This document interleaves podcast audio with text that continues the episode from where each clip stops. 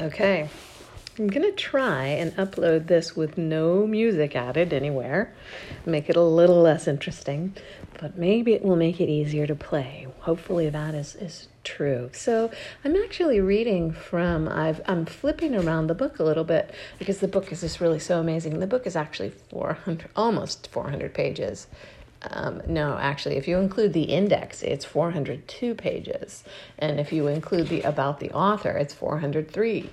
Um, he's got other books too. Wow, they're cool. Um, wow, I'm just going to read you his other books because what I have to read today is short. He's got a book called The Nature Instinct Learn to Find Direction, Sense Danger, and even guess nature's next move faster than thought. He's got another book called How to Read Water Clues and Patterns from Puddles to the Sea. That one would be pretty cool. I've always wondered because you see ripples sometimes. They usually mean some kind of wind, but hmm. I know how I know what a riptide looks like. I know how to see that. And then his third book, How to Read Nature.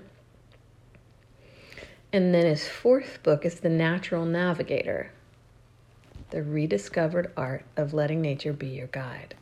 And um, a number of these books are actually award winning. Really cool. And again, the book I'm reading from is The Lost Art of Reading Nature's Signs by Tristan Gooley. This is page 66, 67, 68. And the title of this section is Time and Trees. One of the very few outdoor clues that is common knowledge is that you can work out how long a tree has lived by counting its rings.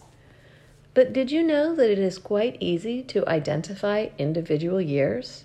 This is made possible by remembering that there is a particular band that is worth looking for. Each ring in a tree's trunk corresponds to an individual year, but also gives clues to the conditions the tree experienced during that year. Tree rings grow slightly narrower with each year. However, the exact width will be determined by the conditions that year. And we can use this to work backward.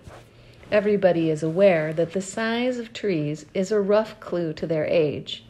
You can refine this by remembering that broad leaved trees, such as oak, ash, and beech, growing in the open, have a circumference in centimeters that is two and a half times their age, nearly a one to one ratio in inches. So, if two adults can barely touch each other's fingers round a trunk, the tree must be getting close to 150 years old. In woodland, the circumference grows nearer half that speed and would be a much rarer 300 year old specimen. One of the simplest techniques for gauging the age of trees can be used for young conifers. Each year, a conifer tree adds a whorl of branches. On first sight, a conifer's branches may appear to be distributed in a haphazard way, but look closer at a young spruce or pine, and you will see that there are definite levels of branches, each level or whorl corresponding to a year's growth. I remember progressing up those levels as a kid. They are like floors to a tree climber. I remember doing that too. But I didn't appreciate then that I was climbing through time. Neither did I. Some evergreen trees, like the monkey puzzle and bristlecone pine, have leaves that can live for 15 years. It is often possible to see the annual growth within each leaf and work out its age.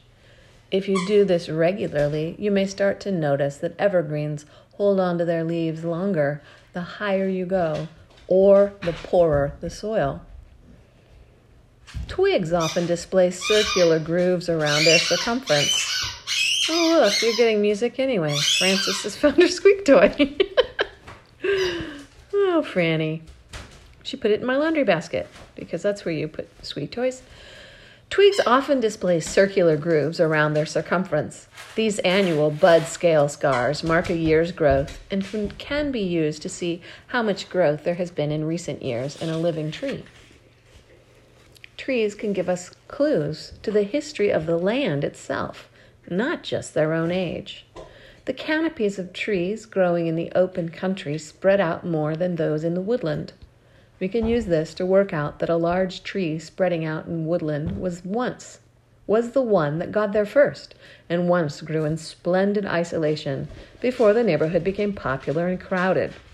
This will tend to be the woodland tree that will offer the best clues to direction using the sun's effects. When walking through woodland, if we come across an old ditch, fence, or stone wall within the trees, it's always worth pausing to study the trees on either side. The fact there is a barrier of some sort means that at some point in the past, one of these old demarcations was probably open country. It's usually very simple to work out which side is the older woodland by looking at the trees growing on either side.